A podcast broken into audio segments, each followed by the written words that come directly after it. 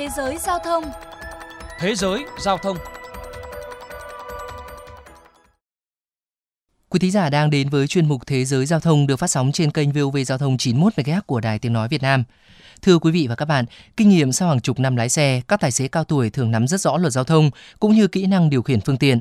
Tuy nhiên, nhiều ý kiến lo ngại ở độ tuổi xế chiều, sức khỏe của những lái xe này có đáp ứng được yêu cầu an toàn khi tham gia giao thông. Để cùng tìm hiểu thêm, mời quý thính giả đến với bài viết sau đây.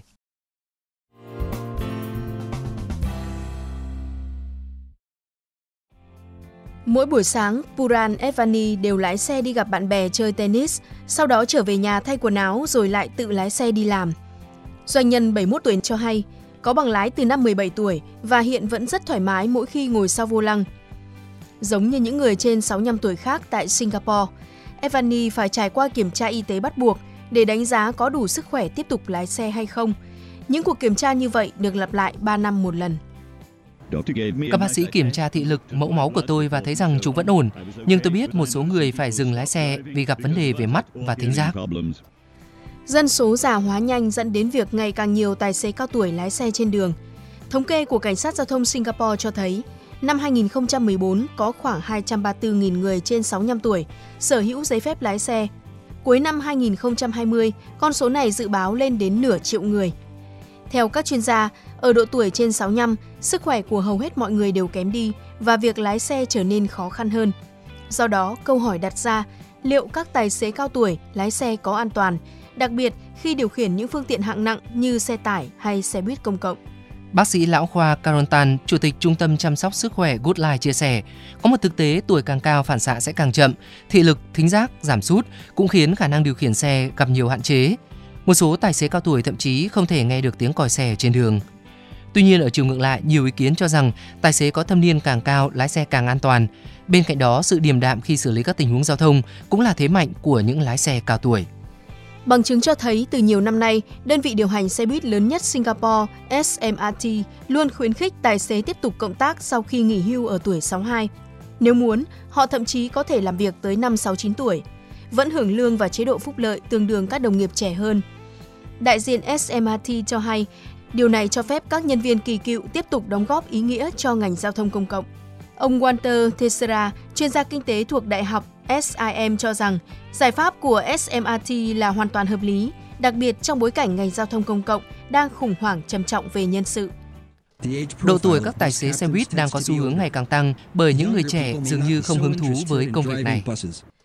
Theo ông Teixeira, do đặc thù công việc, ở thời điểm hiện tại rất khó có thể tuyển dụng lái xe buýt nhiều kinh nghiệm. Bên cạnh đó, việc để các tài xế vẫn đủ sức khỏe nghỉ hưu là vô cùng lãng phí. Đồng quan điểm trên, Lim Ye Wat, 65 tuổi, người có 41 năm gắn bó với hãng vận tải SBS cho hay, mình vẫn hoàn toàn khỏe mạnh để đảm đương công việc. Tài xế này khẳng định sẽ tiếp tục lái xe cho tới năm 69 tuổi, thậm chí hơn nếu công ty yêu cầu.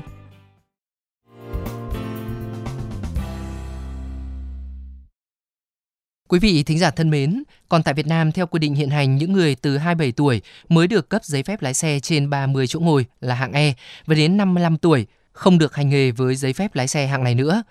Theo đó, tuổi lao động của bằng lái hạng E chỉ kéo dài 28 năm, thấp hơn nhiều so với các hạng giấy phép lái xe khác được hành nghề trong khoảng từ 18 đến 60 tuổi.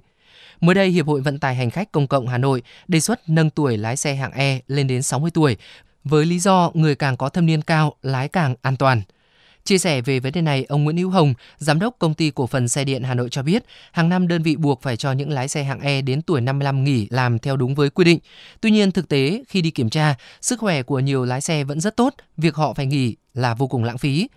Theo dự luật giao thông đường bộ sửa đổi, Bộ Giao thông Vận tải có quy định điều chỉnh tăng tuổi lao động của lái xe trên 30 chỗ ngồi bằng E. Theo đó, tài xế lái xe hạng này sẽ được tăng tuổi lao động tối đa lên 62. Ông Lương Duyên Thống, vụ trưởng vụ phương tiện và người lái Tổng cục Đường bộ Việt Nam nhận định, trong bối cảnh độ tuổi lao động Việt Nam đang tăng lên thì việc tăng tuổi tối đa là phù hợp.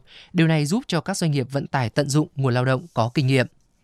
Theo quy định hiện nay, người lái xe phải có sức khỏe phù hợp với loại xe, tài xế phải được khám sức khỏe định kỳ một năm một lần, riêng người lao động cao tuổi phải được khám sức khỏe ít nhất là 6 tháng một lần. Chuyên mục Thế giới Giao thông hôm nay xin được khép lại tại đây. Xin chào và hẹn gặp lại các bạn trong những chương trình tiếp theo.